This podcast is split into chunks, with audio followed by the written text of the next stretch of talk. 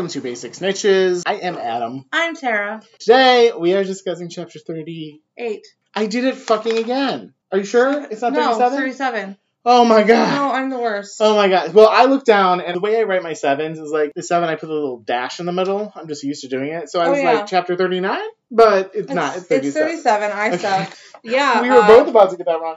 It's called The Lost Prophecy. prophecy, just like how we lost our minds a moment ago. I'm sorry. Why are you apologizing? Because I totally freaked you out by being like, eight. After this, we have one more chapter. Crazy. We're finally here. Crazy. We're finally to the end. So, but uh, this is a doozy of chapters. So, one is not any better. yeah, like all of those previous ones that we've done weren't doozies. Right?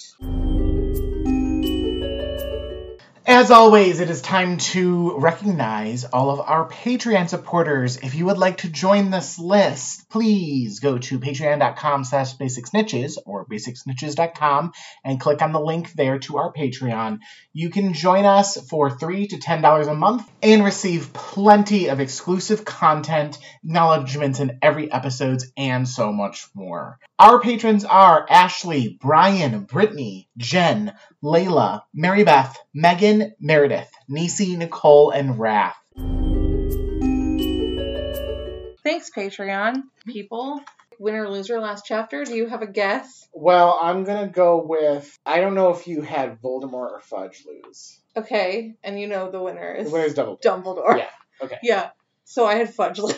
I appreciate that. Okay. because I fucking hate him. yeah, he's And the fact that he has just up until even now, he has proof in front of him, and he still instinctually, like, at first wants to arrest Dumbledore. Come on, dude. You suck. That's okay. Hopefully he'll be dead soon. I'll read the thing that Tara wrote. It is called The Lost Prophecy. Not a thing for Adam. Okay. Harry lands back in Dumbledore's office, alone with his thoughts and guilt over Sirius's death. When Dumbledore arrives, Harry is furious and starts screaming and breaking things. Dumble says a lot of things that show he has no business trying to calm a child who is distraught and traumatized. And Harry tries to leave because he just does not want to hear more this BS. Dumble locks him in, which pisses him off more, and he tells Harry that it is his fault that Sirius is dead. It's exposition time, and Dumble is finally going to tell Harry something he should have told him years ago. He proceeds to read a thing he wrote. Just like I'm reading a thing you wrote about Harry's last four years at Hogwarts is not nearly as funny as anything Adam and Tara write. Yeah. And finally, he gets to the damn point. Harry is literally a pawn in a grand plan of, and because he found some humanity and decided he might care about him as more than a game piece, he decided that Harry didn't need to know important shit for the last several years, and he wants to spare his feelings. Also, Voldy is totally around to stay until Harry successfully kills him, because Quen Trelawney told him 16 years ago that neither can live while the other survives, which is ominous as fuck, and definitely not a thing Harry wants to hear after the day or year or life, which is something Right. I added, he's had. Then Dumble apologizes for not making Harry a prefect because that's somehow important in the grand scheme of things, but that's nice of him, I guess. I actually agree. That is weird. Oh, by the way, sorry you're not a prefect. At Yeah. the very, like, who cares? was very weird. Oh my god. I do see kind of what you are saying in here, but this episode is going to be a little bit of a brawl because she's Team Harry and I'm Team Dumble. Now, neither of them are perfect. It's not even that I'm Team Harry, I'm just not Team Dumble, is really what it is. Okay. I can see where he's coming from. He wants to try to protect Harry, but it is kind of two faced because while he wants to protect Harry, he's also not protecting him by making him a pawn. So there, there's a lot there, but I do think that as he goes through this, he is admitting fault. Like he is showing, like I really fucking should have gone about this a different way. It's not perfect, and it's not Yeah. like 100 at all. I appreciate that vulnerability of being like, hey, I was wrong. The first strike for me against Dumbledore is when he says to Harry, I know how you feel. This is not a thing that you say to a person. And this is why I know that Dumbledore is out of his depth here. Now, the truth is, he does know how he feels. The last thing a person wants to hear when they are caught up in severe emotional reaction, pain and trauma and guilt like that, any of those things, but all those things at once are happening to Harry, is I know how you feel. The last thing any of us want to hear when we're feeling that way is that someone else is now saying that they know how you feel. It takes it away from you and puts it on them. It's an instinctual thing. Like we all do it. And Dumbledore does know how Harry feels. But if he were better at understanding people from a non superior level, because Dumbledore is a superior person, Dumbledore is a very arrogant person who thinks that he knows best. And if he were coming at this from a space of knowing that he doesn't know best, which is something he's still learning, which is fair and understandable, I think he should have called Professor Sprout to come up and be like, Harry, Oh know, yeah, because McGonagall's not. McGonagall's not there and Pom Pom is busy. You know, because you're gonna do things wrong. And Dumbledore does Yeah. this wrong, and that's okay. So here's my thought. There's a better way to say it. I know how you feel Yes. is shitty to hear, no matter what. No one wants to hear that. The message behind it all, I think, is okay. Again, none of it is perfect. Here's the other thing Harry's pissed. We all get it. We just went through this massive thing that is absolutely devastating and exhausting and all of that. And, you know, Harry is blaming himself for all of this. And even like he starts doing some things that we all do. I mean, this is very topical for me because of what I'm going through right now. You start to think of situations that involve that person. Like he looks out the window and he sees the Quidditch pitch and he was like, at one point, Sirius was out there. Things like that. When you're like grieving the loss of a person, mine is a little bit different because it's not a loss of a person, but whatever. He's going through a lot of these emotions and in some cases I feel like they're warranted. Everyone processes things differently, and especially something like this. He has a tantrum that I think is way beneath. I agree. Harry's very young, too. Not that Dumble's saying, I know how you feel, was right. Harry assuming that Dumbledore doesn't have some of this trauma, like I automatically, uh, of course, thought of Ariana. Well, of course. I mean, and that's where Yeah. Dumbledore's coming from. I, it's not even that Harry is assuming Dumbledore has not had that kind of trauma. Harry is caught up in, and that's who Harry has to focus on it right now. Harry has to think about himself. Yeah. He can't worry about whether or not Dumbledore has ever felt this way. Dumbledore is saying a thing to him. It is not getting through because that's not what he needs to hear right now. And Harry doesn't actually know what he needs to hear right now. He's very distraught. This is a thing that I don't know what the answer would be. Uh, What I do know is that the answer is not to be like, I know how you feel. Yeah. That is a hard thing to say. yeah. But agree with that. what else is Dumbledore supposed to say? Because this is not a strength of his, and that's that doesn't make him a bad guy. Like it's one of those things that I'm just like, this cannot go well. There's no way for this scene to be amicable and sweet and someone crying on someone's shoulder and they're theirs and stuff. Like that's not gonna happen in this scene. And Harry is distraught. And then the first thing Dumbledore says to him is another punch in the face. You'll be glad to know that your friends are gonna be fine despite things. And like well, yeah. it's all very fraught. Like there's no right way to handle any of this part of it. And it just makes me sad for both of them. They could have connected over this, but this was not the time to do it. the approach has to be a little bit different. At the very least, he gives them all the right information, it's like in wrong order. For example, during all this, Harry's like, I don't care, I don't care, I don't care about everything. It's like, well, Harry, you wouldn't be destroying all of his possessions and having this tantrum if you didn't care. I think with everything that he's been through, uh, and it was just a rough day, and uh, of course he's feeling the guilt there after the fact while he's describing all of this, and he's kind of being open to like, hey, after I'm done here, you have to listen to what I say because A, it's far overdue, and he's realizing that now. Truly, I mean, it should have happened at the end of book three, is when he should have gotten this, based on like Mhm. what he was talking about. Because I get what Dumbledore says in that this is a kid. Even after book one and book two, where he has accomplished so many really brave, amazing things, he's still a kid. I think after book three, when he meets Sirius and Voldemort really wasn't there, like there's a, more of an opportunity for him to basically say, hey, here's the deal with the connection that you have and everything. So I agree with that actually. I even wonder if had he even done it in the fourth book. Yes, the fourth book was even more of like a sudden thing that nobody saw coming. Mm-hmm.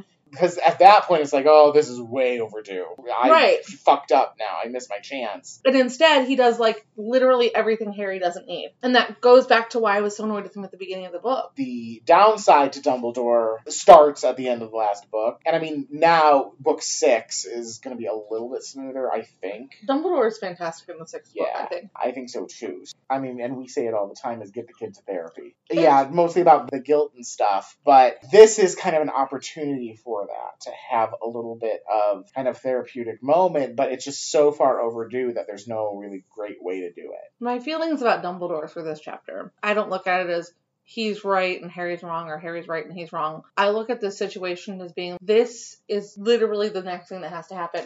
They have to have a conversation. That's what it is. And so getting into it, it's coming out of such a horrible situation. Sirius just died. Harry was literally just possessed. Dumbledore is coming back to Hogwarts for the first time in more than half a book or whatever this truth of the fact that Dumbledore needed to tell Harry this at least a year ago, if not earlier, is now hitting him in the face. And he's got that kind of pressure on him. Mhm. Harry is upset and there's no other time to tell him. There's no go back to your dorm and we'll talk in the morning. Like this just cannot go well. Here's the other thing. I don't think it's smart for Dumbledore to let him go off to his dorm and have free reign when he's so heated. He is Yeah. obviously very, very emotional right now. So he needs some of this. The order of it too is not right. Like to open up I mean, yeah, it's good to know that all your friends are fine, but Yeah, but again, it's Dumbledore just being out of his depth, not Dumbledore necessarily doing it wrong. This is the part of it where Dumbledore isn't an arrogant prick doing it wrong. It's Dumbledore doing it wrong because that's not a strength of his, Mhm. which we do things all the time that we're not good at. You know, we just try to do them and we do them wrong, and it is what it is. I'm frustrated that it's like a continual. I have to make excuses for myself for leaving you in an abusive household and for leaving you out of the loop last year. He explains why, but again, there's nothing else. You could have left Harry with the Dursleys and made sure that he wasn't feeling alone. You could have left Harry with the Dursleys and had someone check in with him and check in with Petunia and be like, listen, bitch, you're treating this child like shit. I don't care. more so that because when um I want to call her Finch, but I know Oh. that's not right. She's fake. Fig. Oh Mhm. my god, I can't think of anything. She's We- doing great work. Well, yeah, and we've talked about her being planted there, perhaps. Yeah. And I think there's some truth to that. We know through the series that there's a lot more behind the scenes that we don't see. Of and I'm Of sure course. that's the case. But the biggest thing is nobody approached them and said you are abusing this child. Mm-hmm. Clearly that's the big thing. Now, you could always I'm not trying to make an excuse for this at all, but because that's the right thing to do. We also see that the wizarding world, the way that they behave socially is very strange. Well, they need so many therapists. Like, yeah, even their like communication methods are so different. So there is some of that, and I think what it comes down to, which you don't really think about, is yes, the power that Harry has because his mom died for him. The fact that Lily's sister accepted him in is kind of like the seal on that. Fine. I'm that cool yeah, I'm like that. I'm like I get it, Dumble, and it just shows that Dumble is a very methodical thinker in that way. Like because again, like I said in the last chapter, had he not gotten to know Harry and had he not kind of gotten a little bit more humanity in him over the last several years since Voldemort disappeared, he wouldn't have given a shit. He's like Harry is a piece to my puzzle. And now it's like, oh no, he's a human being, especially right here because Sirius died on accident in a battle that shouldn't have happened, just like Ariana. Yeah, so that is the big thing too. Yeah, so he kind of I actually didn't even put anything about that in my notes. I mean, we get into a lot of the loose ends here. For example, them talking about Kreacher's whole role in this and how the interpretation of the house elf, get the fuck out of my house. Okay, and then he goes and talks to Narcissa. And so he's playing like a double he's like the Snape on the bad side. Right. Then when Sirius had ordered him to tell Dumbledore where they went and stuff, Kreacher then not abiding by the order that his master gave him. Albus says something about how he's a really good legilimens and he kind of pulled it out. Some of that is feels weird to me because it's like, okay, what are the rules of house elves? Are So I think that the way that this whole thing went was that at Christmas time, which again flashback to Harry having solid instincts, he said to Kreacher, "Get out." And Kreacher was like, "Cool." And so he was able to go and interact with Narcissa and do things for her, or whatever. But Sirius never released him. Mhm. That being said, he can still take orders from other people. He can choose whether or not to take them, and he has a lot of respect for Narcissa. My thought on this is that Sirius had obviously ordered him to tell Dumbledore where he went and all of that. Sirius gave him that order. He has to tell Dumbledore. Well, Dumbledore wants more information, so he's going to use his legilimency abilities to pull more from Kreacher. Harry is not Kreacher's master, so Kreacher can say whatever the fuck he Yeah. wants to him, Yeah. which Dumbledore explains here. After all of this, what becomes of number 12 of Grimmauld Place? It's Harry's. It is Harry's. That's what I thought. Yeah, And then Kreacher it's Harry's. is Harry's. Mhm. That is very interesting. At that point, I'm like, okay, does Kreacher go off and go talk to? Sirius is Kreacher's master. Like while Sirius was in prison, my assumption is that Kreacher lived in that house because no one summoned him to him, and with Sirius still alive, he still belongs to Sirius, Yeah. even though Sirius is in prison. Yeah. And so when Sirius comes back, he's automatically in charge of him. And of course, Harry is very emotional about Sirius. So I understand him being like, don't say things that they're bad about Sirius because the last thing you want to hear when someone dies is people trashing them. Yes. I And mean, and but Dumbledore isn't really trashing Sirius. He's literally he- he's- explaining. yeah, he's just telling the But truth. again, timing. This is an explanation that you have to understand that Sirius was not good to Kreacher, and it's very interesting because Harry is always good to Kreacher. Kreacher is becomes his, and Harry is good to Kreacher from the yeah, very see, beginning. I think that is the thing. This is one of those instances where we see with so many characters that at the surface, people tend to think, are they good or are they bad? They have to be on one side. Or they're pretending to be good, but they're bad, or the opposite. Dumbledore isn't trashing Sirius by any means. All He's he's saying is like, kind of didn't treat Kreacher well. I feel like Dumbledore could even say Kreacher's kind of a dick. Let's be honest. Yeah. That was one of the things where like things had kind of settled down and stuff. And sure, it's fresh on the mind, but come on now, he's not like trashing. you know how you like instinctually want to stick up for things and people and whatever sometimes? If you're not in a situation like that, you go,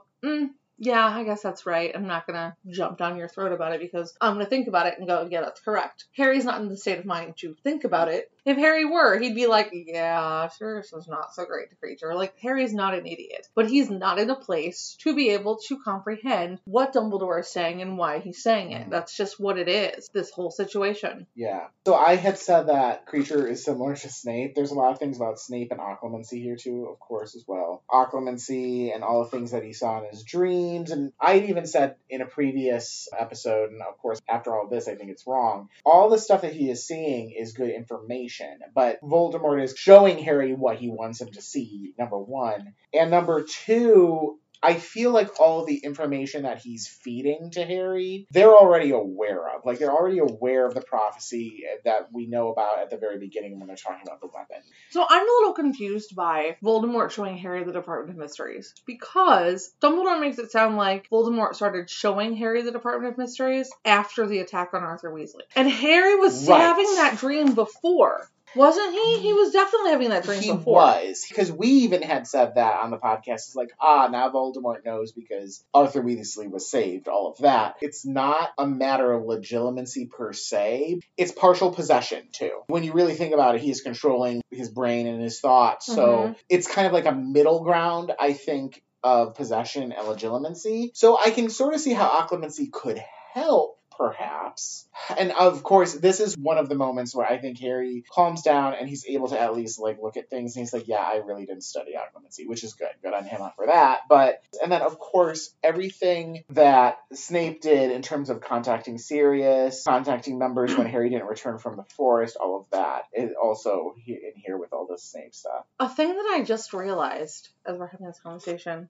Harry never once throws back at Dumbledore that this was his fault, even after Dumbledore says it was my fault. It's very interesting. I think it's because no matter what Dumbledore says, Harry truly thinks it's his fault. It even says it later in the chapter. Mhm. Something once again, well, this is my fault. This is my fault. Because as angry as he is at Dumbledore, he's still very encased in that guilt and those feelings, and also understanding that Dumbledore threw him a little bone here, and he was like, "It's my fault." It's just a very interesting thing. It just shows who they are. The two of them are so interesting. He's angry at the situation. Mhm. He feels a certain way about Dumbledore. I don't know what it is. It's not a positive thing. Neither does he, I think. I think that's what it is. He's just so frustrated. I think that's the main thing is he's angry at the situation. He's frustrated overall. I think that maybe he felt a little bit slighted by Dumbledore perhaps, but I don't think it's quite to that level. Dumbledore interprets it as Harry being angry at him, for sure. Dumbledore even alludes to it, but I think it's a little bit deeper than that. The only other thing about Snape is that he provided fake Veritaserum. hmm And I'd forgotten about that, and I was like, yes. And it also tracked. It's like these little tiny pieces showing us that Snape is not a bad guy, not a traditional bad guy. Not But traditional bad guy. I mean, he's he's still a dick He sometimes, still but sucks. so there's that and then the other big thing we had talked about this when we were learning about you know bode and all this shit what's the deal with this department of mysteries that was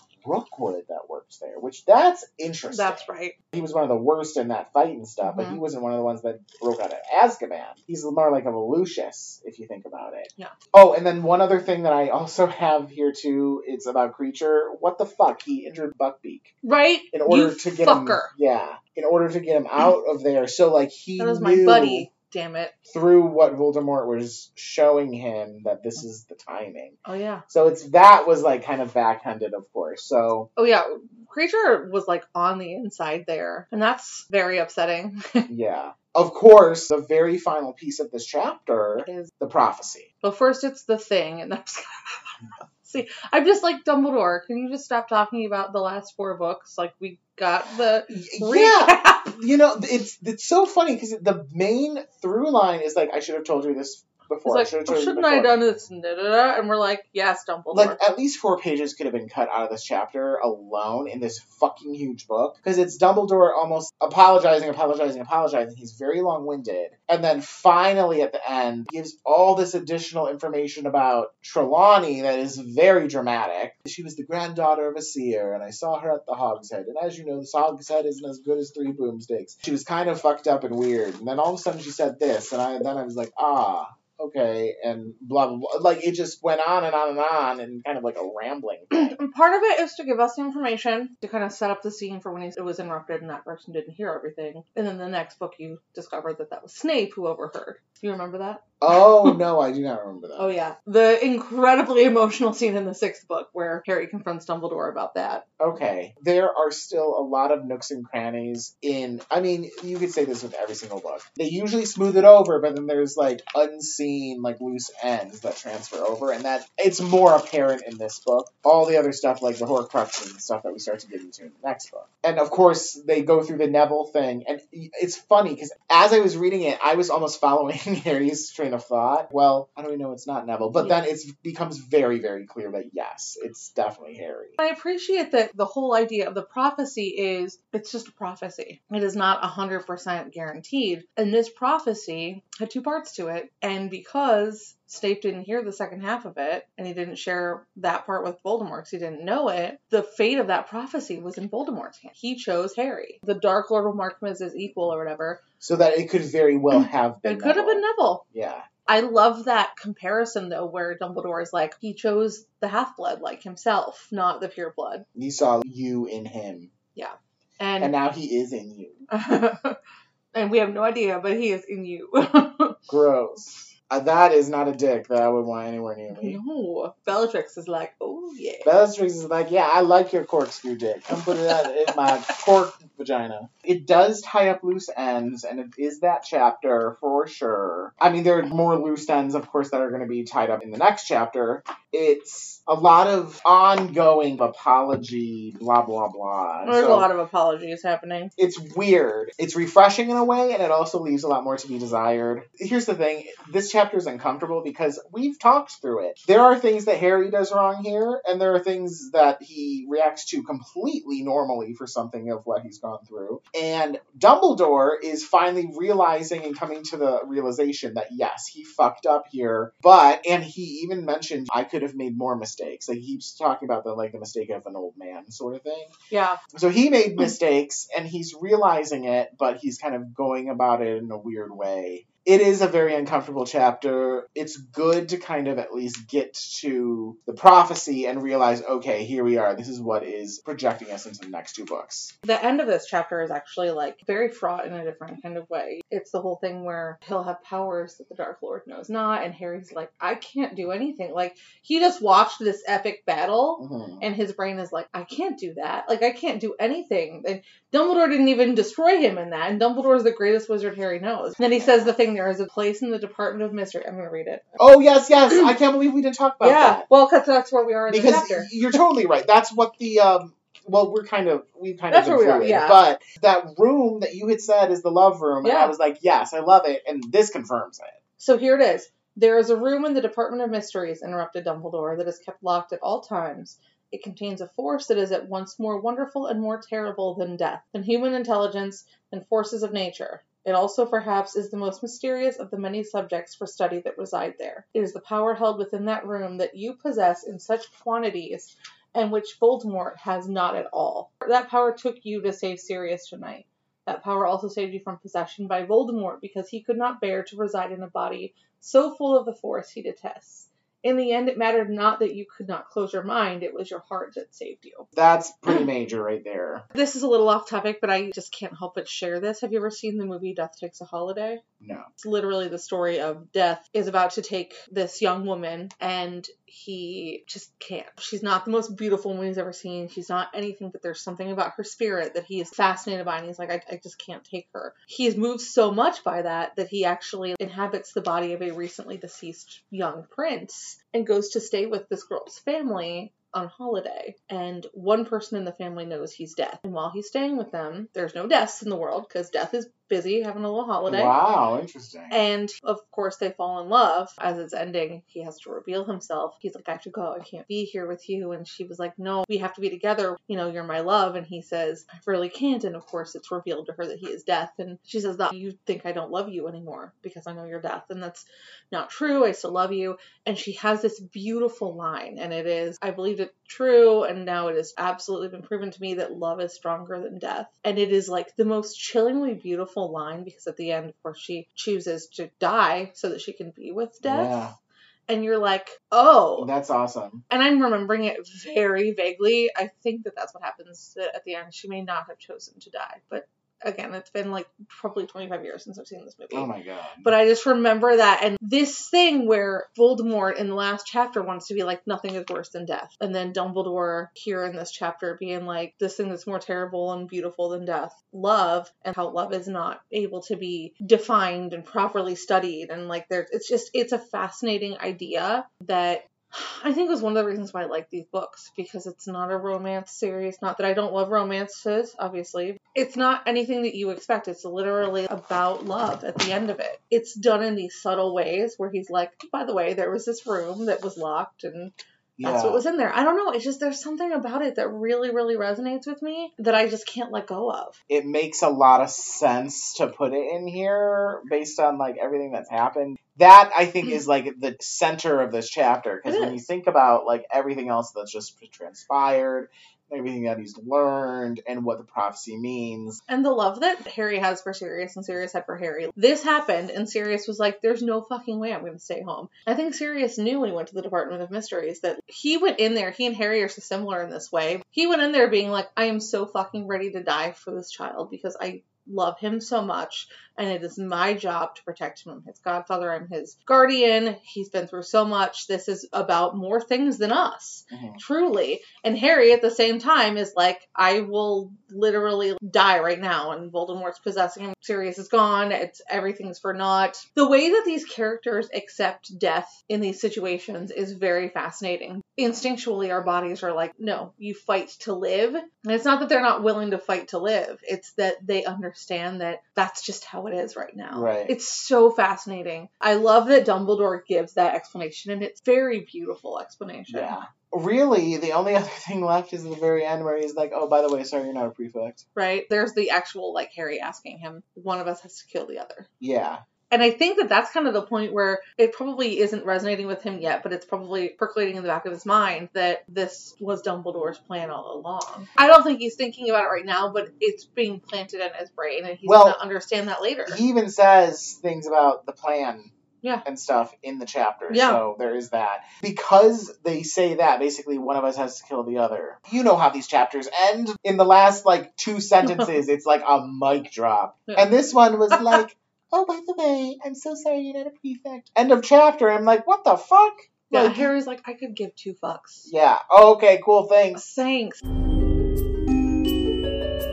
So this is my final game of the season, other than anything that we play in the finale, of course. Yes. So for that, I'm going to go back to our old faithful, and we're going to play Fuck Marry Kill.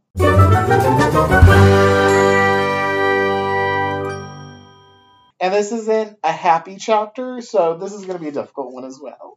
Fuck Marry Kill between that prophecy is about you. You have to live with the Dursleys, or you have to watch Sirius die. I'm gonna kill watching Sirius die. Okay, I mean, if Harry can do it, I can do it. I'm gonna fuck the prophecy and. you're going to marry being with the Dursleys. Um, yeah, Harry dealt with it. I could, I'm gonna turn Dudley into a good dude. It's fine. Somehow. Somehow that relates. Okay. oh, so I oh, Dudley. think so this is kind of weird because it is something that is not really in my control like if i'm in harry's situation i couldn't really control living with the dursleys and let's be honest some of the therapy issues that he has start through his time with the dursleys so i'm actually going to kill living with the Dursleys. That's fair. I'm to marry having the prophecy about me because you can't really marry seeing Sirius die like it's still awful so i'm to fuck that there's no good thing here, but I'm just thinking if out of those three things, because I mean, obviously, all three of these things are things that Harry has experienced and is experiencing and everything. If I kill that one, that sets him up a little bit better for dealing with the other two. I guess that's fair. Yeah. So, Sophie's choice, but there you go. The movie is not great. There's the- not much there. Yeah. It's literally just Harry sitting in there and then Dumbledore kind of explaining the prophecy, but not terribly well. Yeah. So first of all, for some reason he's in the Gryffindor common room for like two seconds, and then it goes to them meeting, and it's much more calm. It's really just. And Harry's hair is like really not messy at all, and it's very not okay. Why is Harry's hair always so nice in this movie? through this entire horrible experience, he had really good Because they heard the prophecy in the movie when it broke, Yeah, it's really just confirming. Yeah, it's like this is what the prophecy said, and Dumbledore's like, yeah, And that's it. Yeah. so the movie really simplifies it. I mean, they edit out probably more than the book should have had it edited out since Dumbledore is so long winded. I think, again, it's one of those broader audience things. It's a lot to just see Sirius die and then this huge battle between Voldemort and Dumbledore, and then see Harry have this massive kind of tantrum and it be very long winded. It doesn't translate well to the screen, unfortunately. It really doesn't. There's also a lot of open ends, I think, as well, that are important to the complexity of their relationships, but kind of is what it is. I, I don't know. I feel very indifferent about it. Especially after the incredible scene that they did with the battle, to have it come back to this is kind of like uh, points. Give me some points, Okay, bitch. so I have some points written down. I'm gonna kind of scrap it. I don't think I'm gonna give any points or take any points away from Harry or Dumbledore. And originally, I was gonna give some to Dumbledore and take them away from Harry, but I'm just gonna cancel it out because at the end of the day, I don't like how either of them handled it, but they still like had no choice Yeah. to react in this way. situation. Because this week has been so crazy, I always tend to read the books a couple days prior to us recording. I finished this chapter 20 minutes before Tara got here, which is so unlike me. I don't like to do that, but hey, that's what this week has dealt me. So I don't even have them in my points total. So editing me, add these points in instead. Negative 30 from Kreacher. I'm surprised I didn't take any away from him. Oh, And I'm going to add 30 to Snape because Snape did some good yeah, shit. I was thinking you would give points to Snape. I was also thinking you would give points to Phineas Nigellus. You know what? I thought about that. I also kind of thought about giving points to Petunia, but uh, again, like, Nah, whatever. I gave her points back then for what she did and for her experience. We don't really need to worry about giving the Dursleys or taking away points from the Dursleys at this Yeah. point. So yeah, that's it. Plus 30 Snape, negative 30 Kreacher. Love it. All right, guys. Next time. Next time. It is the final, Final chapter. chapter. The 38. The 38. the 38. That's what it's called. The 38. Chapter 38. The, The second, second war, war begins. begins. and both of us actually have that memorized, unless it's on your phone right now. No. I- like that's a hard chapter not to kind of Yeah. remember. it is arguably the saddest chapter in the series up to this point, I think. Wow, that's a big candle. Wait hold. until, you read it again. You're Is to be like, oh, fuck. That's a big candle to hold. Sure, it's a big candle. That's a big candle. to Why not? I just invented an idiom. you are an idiom. At that note, we will catch you next time in the final chapter of this exhausting book, and then we'll do wrap ups and On movies and movies. things. Yep. Yes, that's that. Catch you later, snitches. Bye. I hope you have a candle to hold.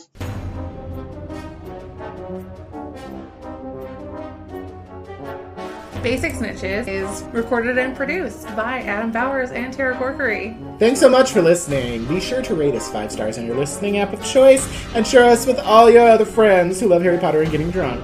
Yes. Join our social media pages Facebook, Instagram. I never update Twitter, but we have that. We do. Also, email basicsnitches at gmail.com. We also now have a website, basicsnitches.com, Woo! and a Patreon, patreon.com slash basicsnitches. Join today and get exclusive content every week and be acknowledged in every single one of our episodes. Tarantallegra, dance bitch. I see you new friends who don't make me dance for nothing. Yeah, they ain't gonna come, honey. We out!